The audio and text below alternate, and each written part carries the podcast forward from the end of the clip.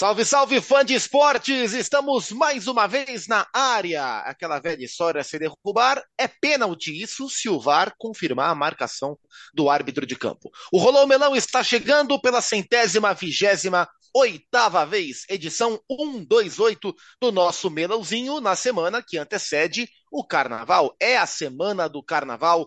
Estamos hoje gravando dia 7 de fevereiro. Time completo para mais uma edição do Rolou Melão. Mário Marra, hoje eu não vou fazer é, uma pergunta de foro íntimo, não. Eu vou fazer aquele bom e velho: quem sou eu?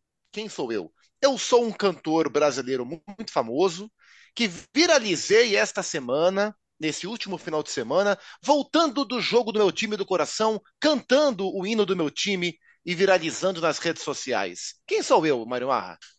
Muito prazer estar com você, Caetano Veloso. Legal te ter assim tão por perto, meu querido Leãozinho.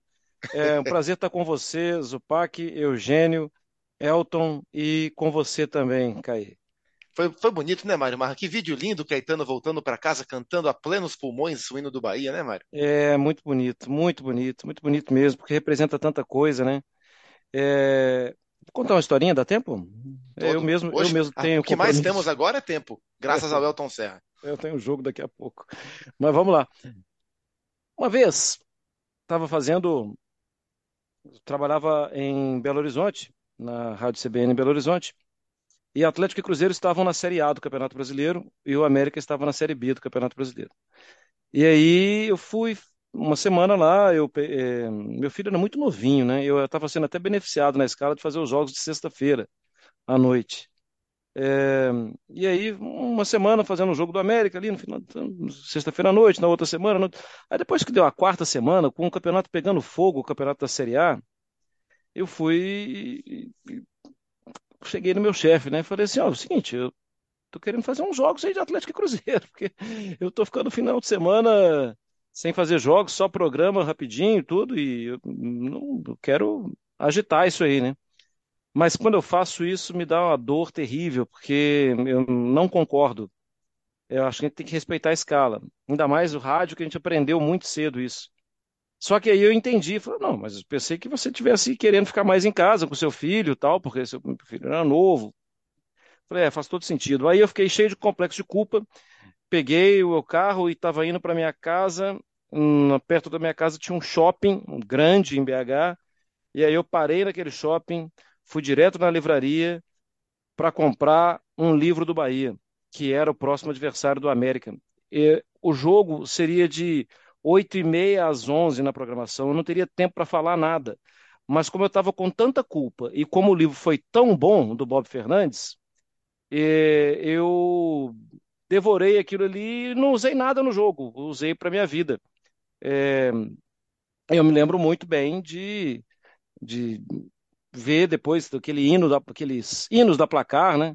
E o hino do Bahia mexeu muito comigo, né? Com aquelas vozes maravilhosas.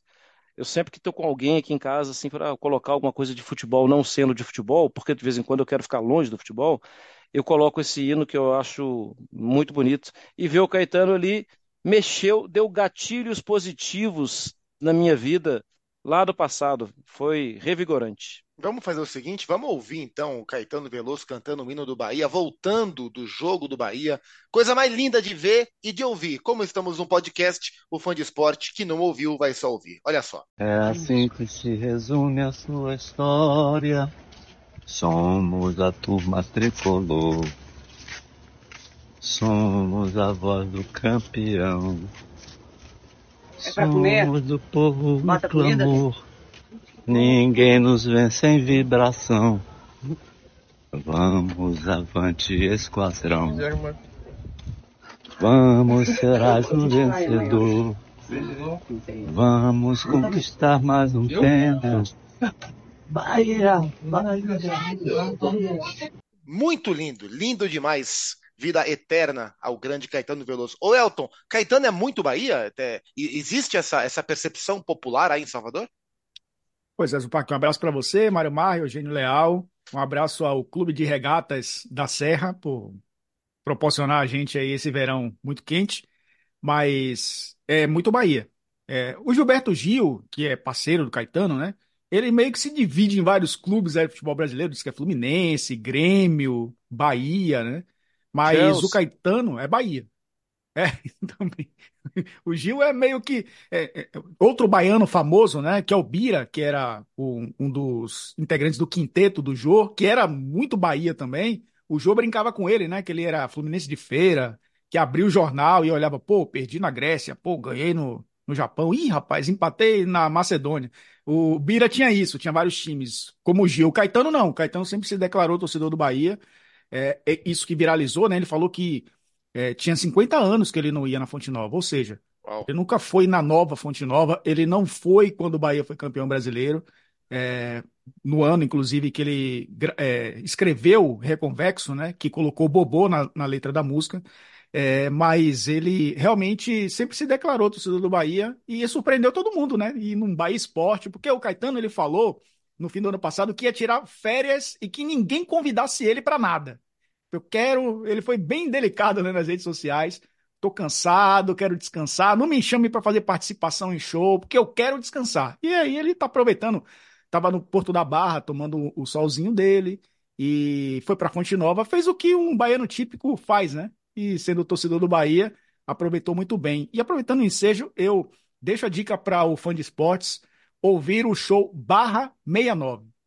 É, o show de Caetano e Gil que eh, eh, tem o seguinte contexto: aconteceu em Salvador, em 1969, no dia em que o homem pisou na Lua.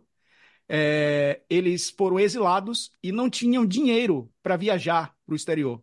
E resolveram fazer um show de despedida antes do exílio e fizeram uma matinê, depois fizeram três shows no mesmo dia. E é um show espetacular, que é a despedida dos dois, quando eles acabaram sendo, infelizmente, exilados, né, e precisavam de dinheiro para sair do Brasil. E é um show espetacular. E eles, eles cantam o hino do Bahia. Em 1969, eles cantam o hino do Bahia. O Bahia tinha 10 anos que tinha conquistado a Taça Brasil. Você busca na internet, tem documentário sobre isso também. É simplesmente um dos maiores shows da história da música brasileira. Fica aí minha dica também. De caça, muito bom. E sabe que eu, esse, esse vídeo do Caetano voltando da Fonte Nova para casa e essa história me fez é, dar uma buscada é, no time que os grandes artistas torcem, que artistas é, que a gente também não fala tanto ou que já nos deixaram torcem. Por exemplo, aí na Bahia, né, Elton? A gente tem Ivete sendo Vitória, Claudinha sendo Bahia. A gente tem Bel Marques sendo Bahia, Durval Lely sendo Vitória, estamos em época de carnaval. É, Raul Seixas, que já falamos, não era muito afeito ao futebol, dizem que era Bahia, embora a torcida do Vasco, e eu não sabia disso, eu achei um vídeo maravilhoso, tenha lançado uma música, é, uma, paró uma, uma, uma releitura do Eu Nasci há 10 mil anos atrás. Lindíssima música da, da torcida do Vasco, é, homenageando Raul Seixas. Para você, Elton, o Quem Sou Eu, que não é de uma, de uma cantora baiana, o Quem Sou Eu é o seguinte: quem sou eu? Eu sou uma cantora que já nos deixou no começo do milênio. Eu era roqueira, uma transgressora transgressora. E quando eu era uma garotinha, eu vi o meu clube Atlético Mineiro ser campeão brasileiro em 71. Eu não sabia que ela era atleticana, não. Aí é falha minha. Ela era muito. Quem sou eu, Elton Serra? Pô, e quando ela cantava Laranjeiras, lembrava sempre o Fluminense, né? É. é Cássia Eller, né? Uma das grandes realmente da história do. Não só do rock, né? Da, da música brasileira. É, também não sabia que ela era torcedora do Galo. Essa me surpreendeu. Eu imaginava que fosse um clube do Rio de Janeiro, né? Mas é. Ela foi é, realmente pra, surpresa. Pra Você citou foi... aí um Bahia, outro Vitória. O Beto Jamaica é Bahia e o compadre Washington é Vitória. Eita, aí deve dar um tchan danado nessa, nessa conversa aí. Grande Cássia Heller, o Mário Marra citou a, o, o, o, CD, né? Dos hinos da placar, lindíssimo, coisa, um marco, uma, uma coisa maravilhosa. Cássia Heller havia sido convidada para gravar uma segunda turma aí de, de hinos da placar, mas ela acabou falecendo antes da gravação. Eugênio oh, Leal. Vamos, uma questão de ordem, meritíssimo. Pois não. É, já que foi tocado no assunto, Carla Pérez e Sheila Carvalho, hein, Elton Serra? Carla Pérez é Vitória, Sheila Carvalho é Mineira. Sheila é né? Mineira, é de, de Juiz de Fora, eu, não, eu, acho. É, eu não, não tenho conhecimento do, da preferência clubística dela, mas Entendi. Carla Pérez é Vitória, assim como o marido Xande, Harmonia, também é Vitória. O Elton Pronto. Serra tem a missão, até o fim desse episódio, descobrir os times de Sheila Carvalho e do Jacaré. Claro que o jacaré, jacaré claro. evidentemente o jacaré. Eugênio, semana, semana sagrada para você. Dá para dizer que o Jamelão é a maior, a maior voz do carnaval do Rio de Janeiro de todos os tempos ou é exagero meu? Ah, dá sim, dá sim. O Jamelão, inclusive, ele. O, o, o, aquele primeiro recuo de bateria ali na Sapucaí, onde começam os desfiles, né? Onde os cantores dão o chamado grito de guerra e arrancam com o samba, ali hoje tem o nome Espaço Jamelão. Jamelão é um ícone. Ele começou a cantar na Estação Primeira de Mangueira quando não existia a figura do, do cantor de escola de samba, né? Era uma coisa ali das, de um coro das pessoas e tal. Não tinha sistema de som na avenida. Ele já era uma das vozes ali. Depois a coisa foi crescendo e ele foi se destacando até se transformar no intérprete oficial, como ele gostava de dizer e até noventa e tantos anos exerceu essa função. Né? Hoje em dia, é, vamos dizer assim, que a principal voz histórica na Sapucaí é o Neguinho da Beija-Flor, né? Está lá desde os anos 70 na Beija-Flor de Nilópolis, segue firme e forte, graças a Deus. Jamelão era Vasco, né, Eugênio? Jamelão era Vasco. E Neguinho é Flamengo, é isso? Flamengo doente. É isso. Aqui em São Paulo, um grande sambista, é, autor de um dos maiores sambas da história de São Paulo, o grande Adoniran Barbosa, era um corintiano. Mas, Eugênio, o Quem Sou Eu para você, ele vai falar de rock and roll. Eu era um roqueiro, também já não estou mais nesse plano, já não estou mais entre nós. Eu era um roqueiro, é... não rock pesado não, mas era um roqueiro e não era muito ligado a futebol não. O meu time era o Fluminense, embora a minha banda tenha se consagrado no rock do Distrito Federal. Quem sou eu, hein, Eugênio? Rapaz, é... Renato Russo? Renato Russo era torcedor do tricolor de coração. É, isso aí. Essa eu também não sabia, não. Renato Russo não era um grande é. afeito acompanhar futebol, era torcedor do Fluminense, como, como é o Dado Viana, Boas, mas né? ele, ele é flamenguista, né? O Herbert Viana. O Herbert é flamenguista e está entre nós, felizmente, né? O, é, isso, o, é o Dado Vilas Boas também é torcedor do tricolor da, do Legião Urbana, grandes nomes da música brasileira. Senhores, parte musical feita. Bora mergulhar no futebol, porque depois destes desafios propostos aos senhores, vamos falar dos desafios que profissionais do futebol, nomes é, mais consagrados ou menos consagrados, assumem a partir de agora. Essa semana que gravamos a, a edição 128 do Rolou Melão é uma semana, mais uma, muito turbulenta no Corinthians.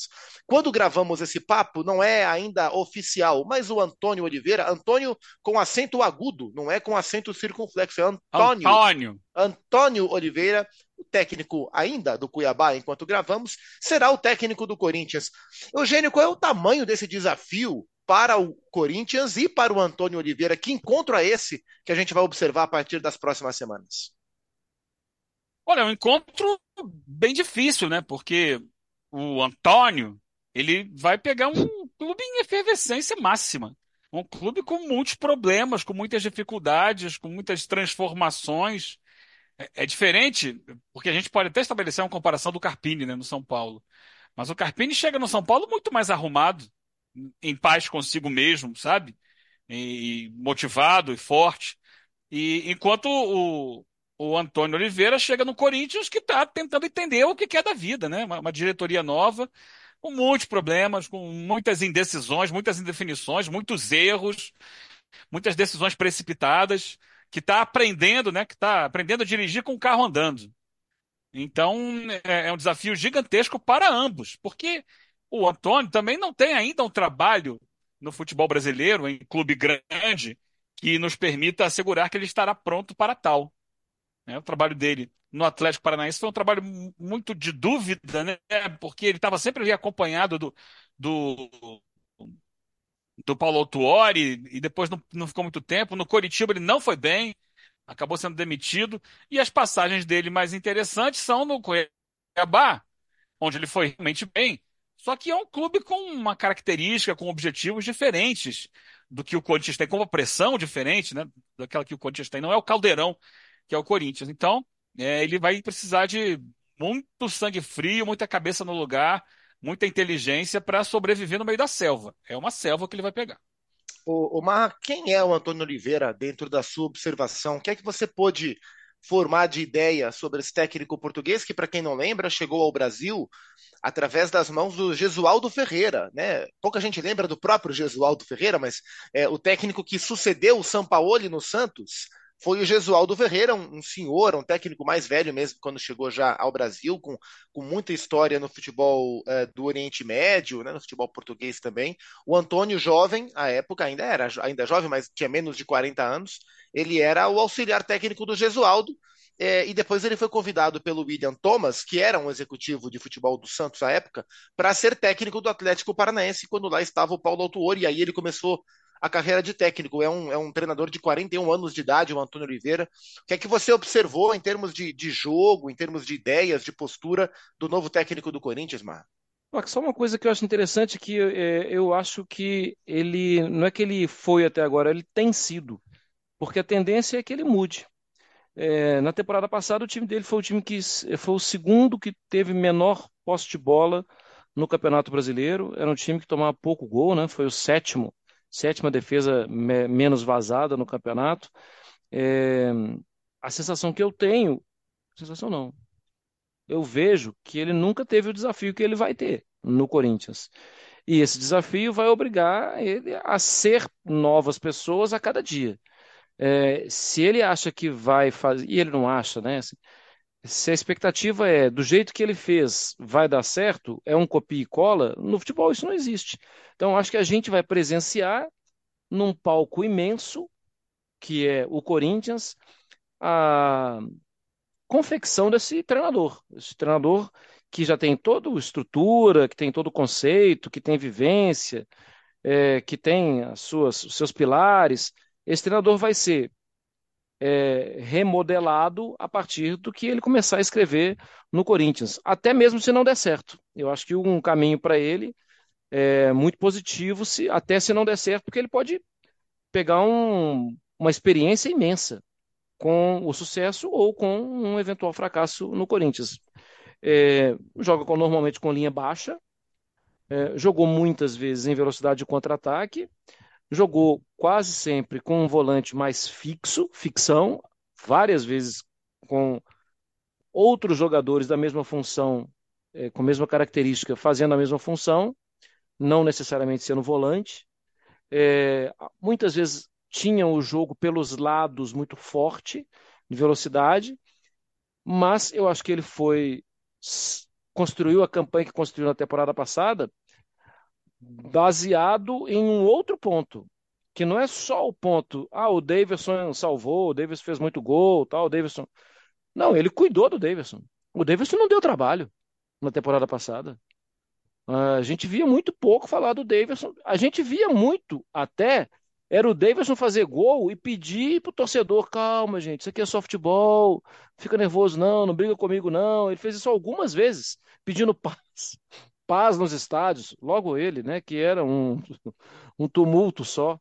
Eu, eu não sei se isso foi alguma coisa de convicção pessoal do Davidson, mas eu acho que teve muito do, da conscientização que o Antônio Oliveira proporcionou a ele também. Acho que ele acalmou o Davidson. Então, isso sugere para mim que ele seja talvez um bom administrador, assim, de, de egos mais elevados ou de personalidades mais egos não, de personalidades mais fortes como é o caso do, do Davidson. É, agora, no Corinthians, até a gente fala, você viveu isso muito de perto, né, Zupac? Cobrindo o Corinthians. O Corinthians foi um clube, um, um clube que deu no seu time um exemplo para todo o Brasil.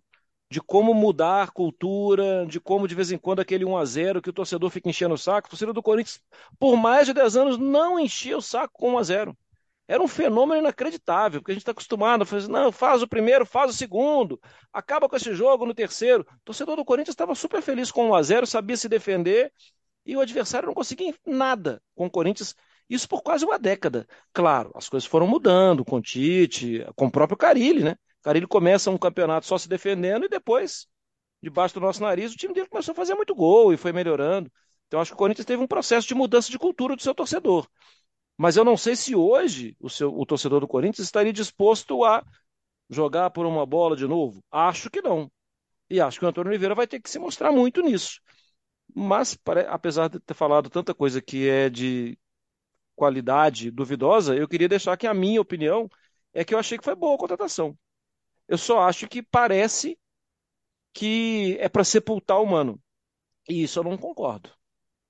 Porque eu acho que o Mano incomodava muito em entrevista coletiva, no dia a dia, mas incomodava mais por conhecer o jeito certo de trabalhar.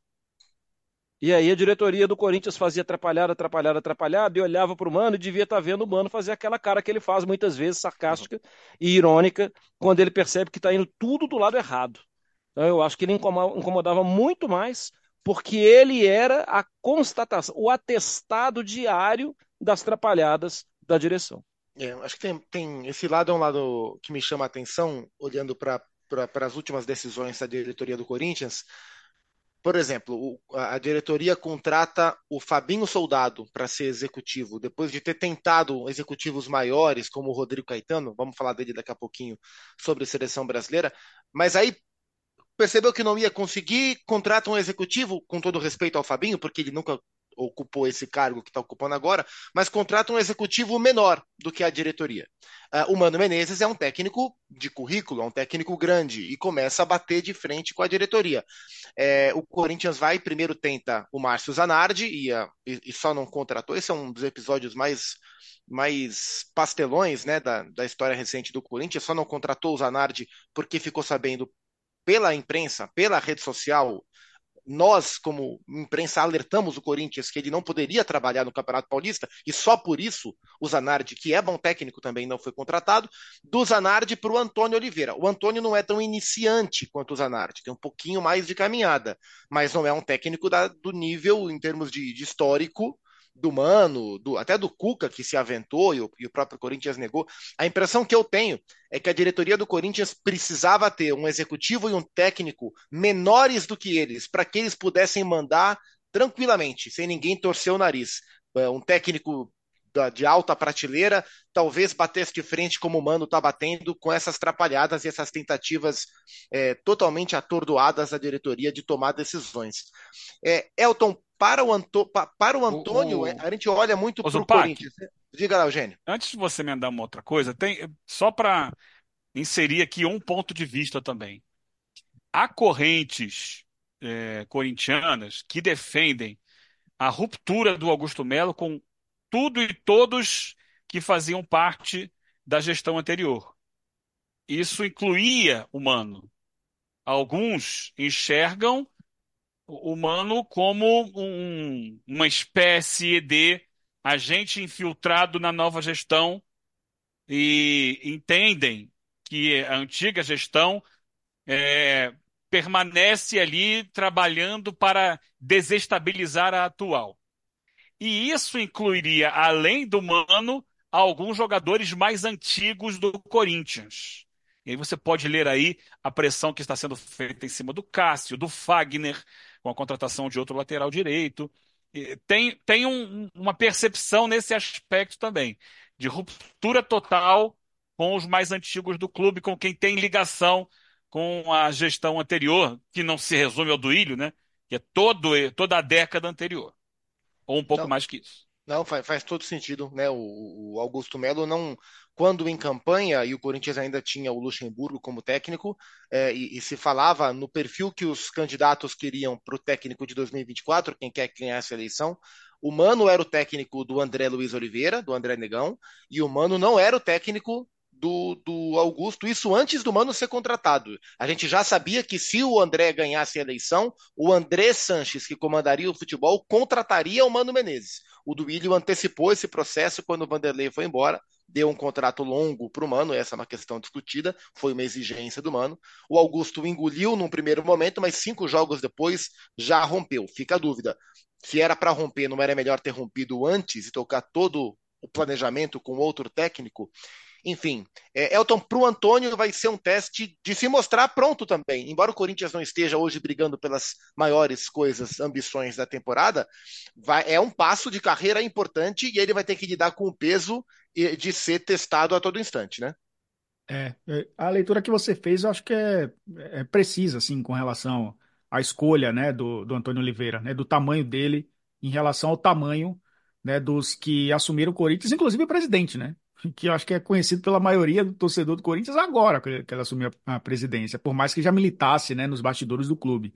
É, e eu, eu acho um movimento interessante essa questão que o Corinthians fez nos últimos anos, de ter usado o Edu Gaspar como, como um coordenador de futebol, é, depois o Alessandro, né? Acho que cada um com seu é, papel e cada um com sua habilidade, cada um com a sua competência, mas eu acho que os, os ex-jogadores, eles que conhecem o clube, eles podem assumir é, cargos é, de direção né, nos grandes clubes, desde que estejam preparados para isso, né?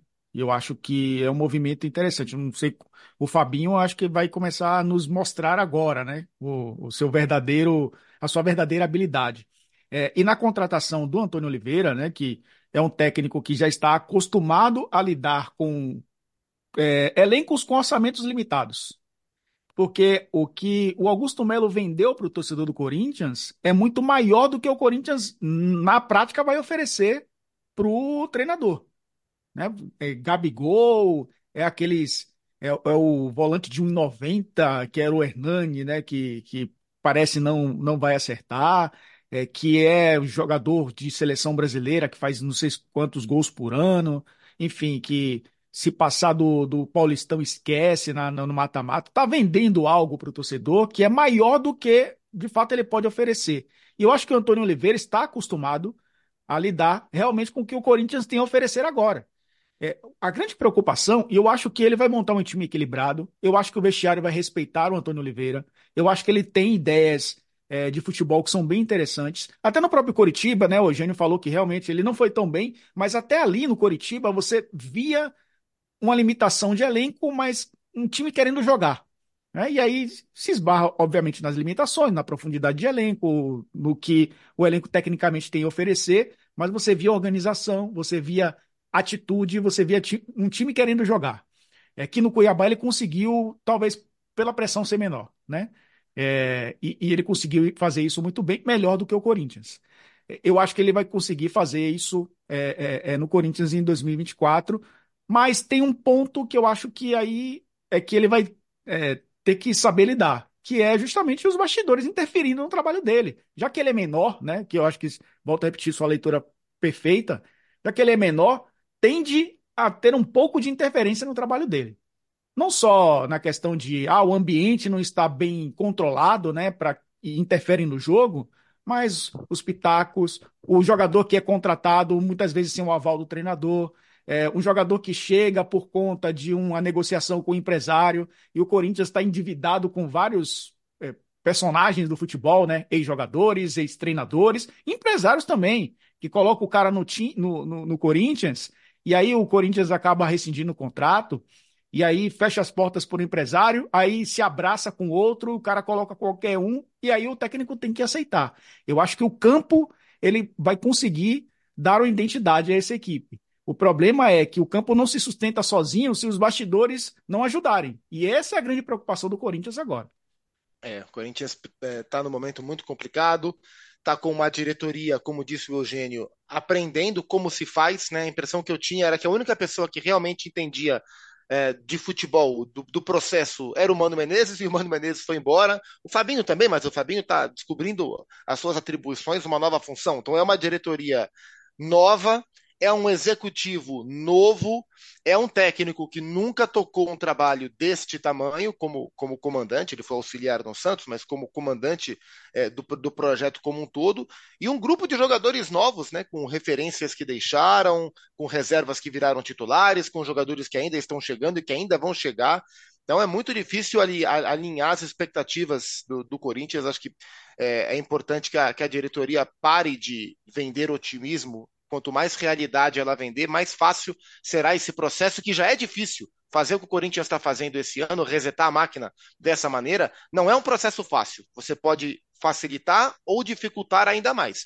A diretoria tem dificultado ainda mais, o que já não é fácil, com as declarações. Vamos ver como é que isso vai acontecer nas mãos do Antônio Oliveira, que é bom técnico, que é bom técnico. Só lembrando que o presidente do Corinthians, o Augusto Melo, no dia aliás, na véspera da demissão do Mano Menezes, no domingo, né, quando o Corinthians perde para o Novo Horizontino, na entrevista pré e na entrevista pós-jogo, ele admite que não dá as melhores condições ao seu técnico. Então, não basta o Antônio ser um bom técnico, como o Mano é um bom técnico, como o Zanardi é um bom técnico, como o José Mourinho é um bom técnico. Se não tiver as condições para trabalhar, dificilmente esse potencial vai ser explorado. O, o Mário Marra, não Oi. é oficial ainda por parte, pelo menos quando gravamos essa conversa, por parte da CBF é, e, se eu não me engano, também por parte do Clube Atlético Mineiro. Mas o Rodrigo Caetano deixa de ser o diretor executivo de futebol do Galo e vira o diretor de seleções. É, te agrada o nome do Rodrigo para a CBF? É, a gente se acostumou a ver é, exercendo esse papel mais ex-jogadores, né? mais do que propriamente um executivo de mercado como é o Rodrigo Caetano. Eu, eu confesso que eu estou curioso para ver como o Rodrigo vai entender a diferença de trabalho de clube para seleção pelo, pelo ofício dele mesmo, né? Lembrando é que o Rodrigo é ex-jogador também, né? É verdade, é verdade, tem razão. É, mas ex-jogadores é, que não, não se consagraram isso. como executivo. Ele ficou né? bem mais conhecido como executivo. E foi um fato. jogador muito muito discreto na, na sua carreira no, no, Sul, né? É que para falar que ele é ex-jogador tem que ler na legenda, né? E quando é. você vê a cara dele, você não precisa da legenda.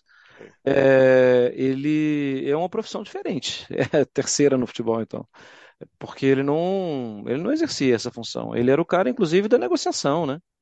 É o cara de. A, a fama do Rodrigo, inclusive, nos últimos tempos no Atlético, era de a gente está com menos dinheiro para negociar, então negocia antes dos outros.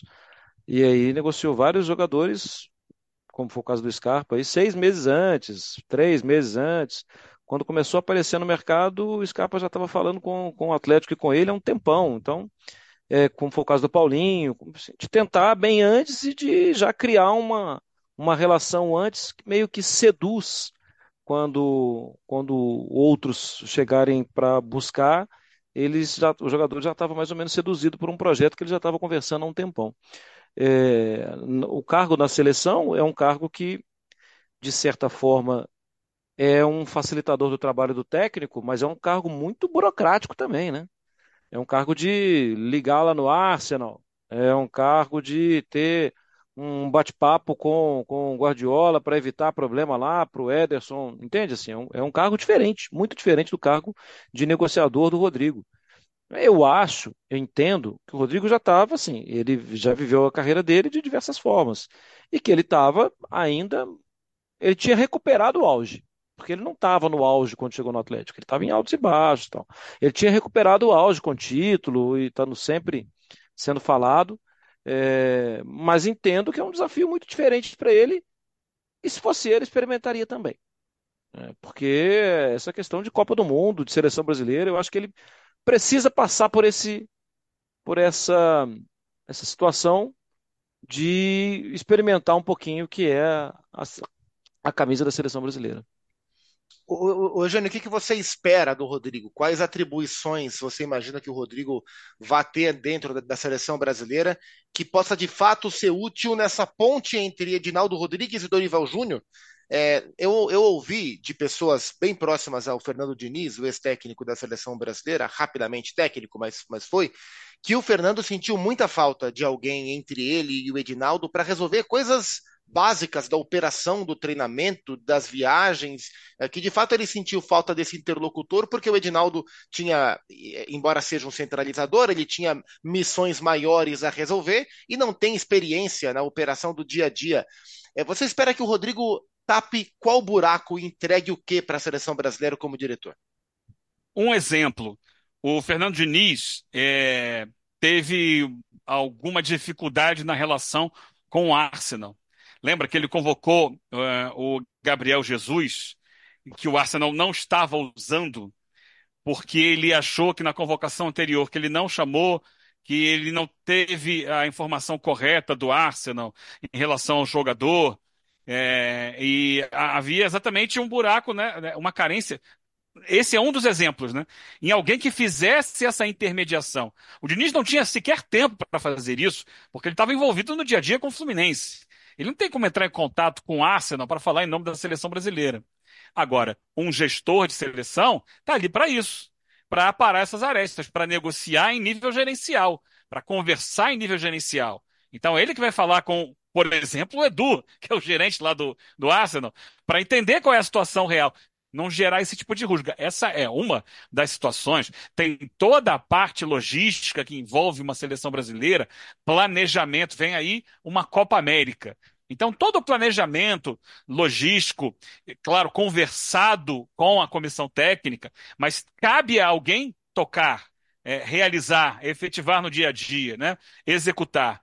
É um, é um, planejamento feito entre diretoria da CBF e comissão técnica, mas com alguém que vai executar isso. É um trabalho um pouco diferente do que ele fez eternamente nos clubes.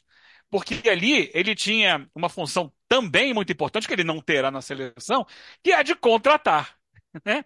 Contratou fulano, foi sentiu o mercado, é, não tem mercado na seleção brasileira ali, ele convoca quem ele quiser mas ele precisa fazer toda essa questão de gerenciamento de é, institucional, vamos colocar assim, ponte entre diretoria e comissão técnica e gerenciamento institucional é, da parte logística, da parte de relacionamento entre jogadores, estabelecimento de normas internas dentro da seleção brasileira, limites, né, é, regras de convivência e não só estabelecimento disso, mas também é, cuidar disso, né? acompanhar isso, fiscalizar isso o dia a dia, estar presente para dar um suporte a fim de que o treinador e seus pares na comissão técnica tenham tranquilidade absoluta para que se preocupem apenas com o planejamento dentro de campo da equipe. Para você, Elton, era uma, uma escolha tranquila de se fazer do ponto de vista do Rodrigo ou uh, deveria ter ponderações, né? Porque eh, o que a gente sabe de bastidor é que desde que o nome dele foi, foi trazido à mesa, e o Dorival é uma pessoa próxima ao Rodrigo, eles trabalharam juntos no, no Vasco da Gama, é, isso em 2009, se eu não me engano. É, o, o, ele, ele, sempre deixou claro nos bastidores que aceitaria, que quando a proposta chegasse, ele aceitaria. Eu fiquei sabendo que ele teve um pouco de dúvida nas primeiras conversas em relação à autonomia que o Edinaldo Rodrigues daria a ele, justamente pela, pela figura centralizadora que o presidente da CBF mostra ser, mas que tão logo as conversas avançaram, o Rodrigo já deixou claro que ele aceitaria. É uma decisão fácil de se tomar, na sua visão? É um encaminhamento de carreira natural para um executivo como o Rodrigo? Eu acho que não é fácil é, de se tomar, porém é, é, um movimento natural, né? Eu tive a oportunidade de entrevistar o Rodrigo Caetano quando ele estava no Internacional, também no podcast, né? É, nosso saudoso eixo que eu parei, que eu fazia com o Gustavo Fogassi e o Léo Gomide, e ele era época de pandemia, ele estava no Internacional, e ele falava que contratar jogador é a ponta do iceberg, né? É o que as pessoas veem. Porque o trabalho do dia a dia do diretor de futebol, principalmente para organizar o clube, é muito maior, porque você trabalha entre janelas ali, né? Janelas de contratações, e aí você vai para o mercado, óbvio que há a prospecção, o estudo e observar quais são os jogadores que serão alvos na próxima janela, mas é, o dia a dia toma mais conta, né, do, do trabalho de um diretor de futebol. Então, acho que isso na CBF ele vai, ele vai é, tirar de letra porque é o que ele já faz é, nos clubes por onde ele passou, ele fazia, né? É, me surpreende o Edinaldo de centralizar a seleção brasileira. É, para mim, é grande surpresa é, dessa história, né? Porque eu acho que ele percebeu que é uma instituição muito grande para ele dar conta sozinho e querer levar os louros sozinho. Porque a ideia de Edinaldo Rodrigues é: vou fazer um trabalho é, no qual eu consiga ter êxito e as pessoas olhem para esse trabalho e, e, e, vejam a minha assinatura. É, fui eu quem, quem fez esse trabalho.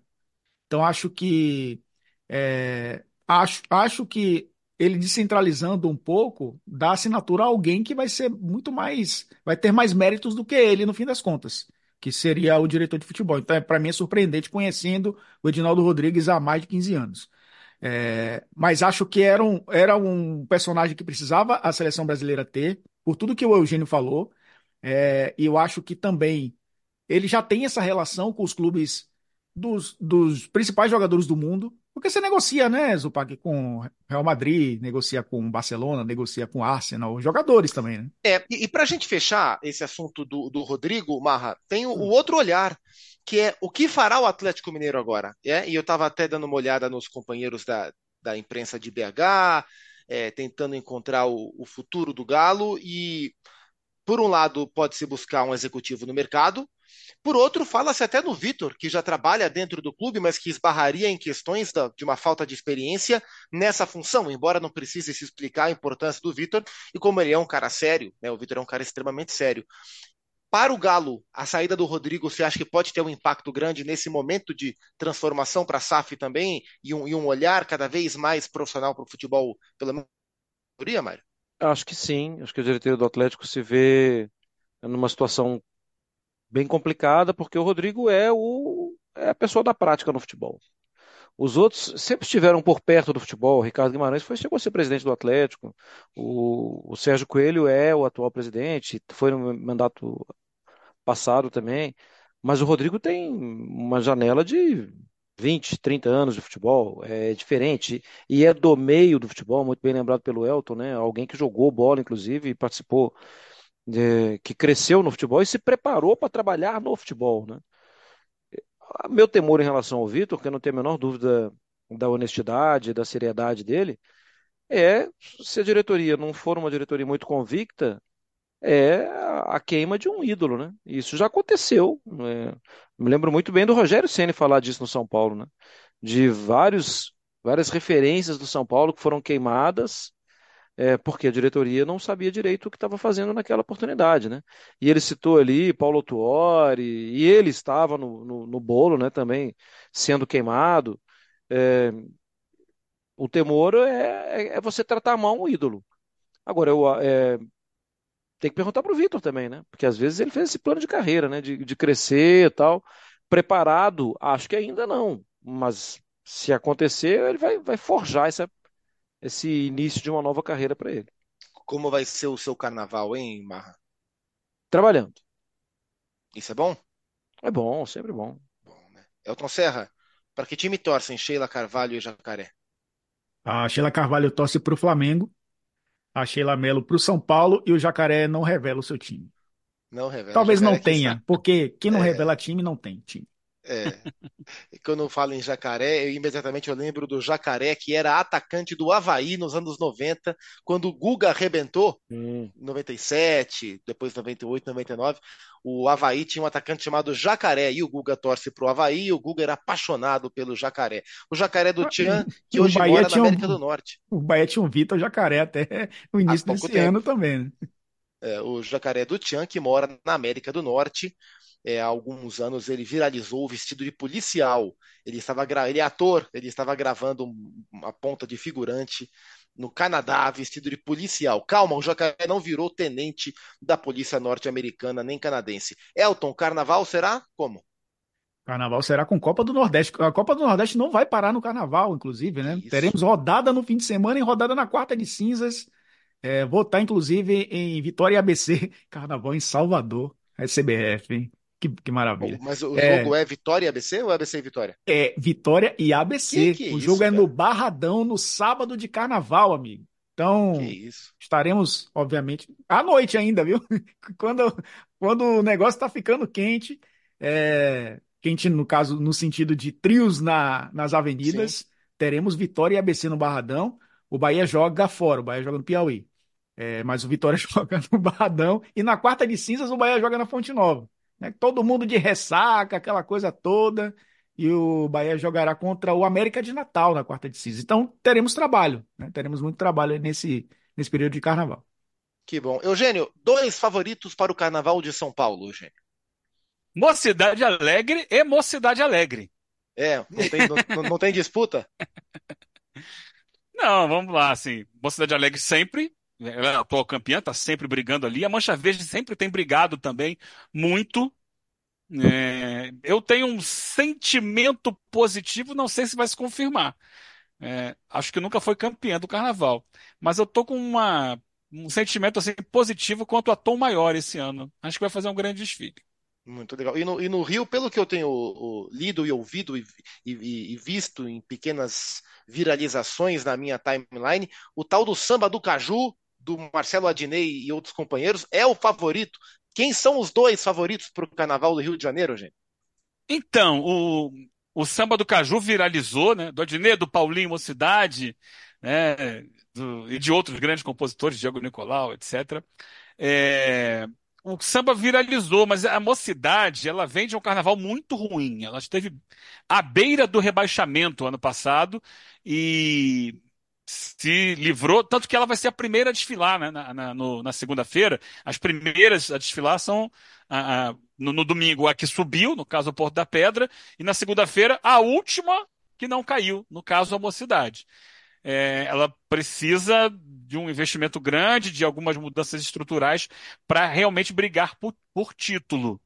Não sei se ela vai ter condições para isso para esse ano. Eu acho que as grandes favoritas atuais do Carnaval têm sido o Carnaval Carioca, tem sido as, a campeã Imperatriz, a Viradouro, a Vila Isabel, que foram as três primeiras colocadas no ano passado. São as escolas que têm sido mais fortes ultimamente, mas eu coloco nesse bolo também com chance de brigar o Salgueiro. E não sei se a mocidade vai conseguir fazer essa graça. Vamos ver, é... vamos esperar para ver. Procede que tão logo a gente encerre essa gravação, começa o seu recesso de carnaval, é isso? Exato. Então, desfrute, amigo. Nós sabemos como isso é importante para você, mais do que divertido, como é importante. Então, mergulhe até o fundo e curta mais um carnaval na sua vida. Valeu? Obrigado. Até a volta. É, espero que volte inteiro, claro. são e salvo. Ele já estava curtindo conta. desde o Espírito Santo já. Né? Isso aí não é de agora, é. não. Ele já está aí um tempão passada. curtindo já. Já é fui ao OMB no sábado passado ver o grupo de acesso 2 e vamos embora. É isso. Semana que vem a gente volta para contar as histórias do carnaval, o que sobrou do carnaval, porque, como diz a boa música, todo carnaval tem seu fim e ele terá o seu fim semana que vem na edição 129 do nosso Rolô Melão. Muito obrigado pela audiência de sempre e obrigado por topar as brincadeiras musicais dessa edição. A gente se vê na próxima. Um grande abraço, fui!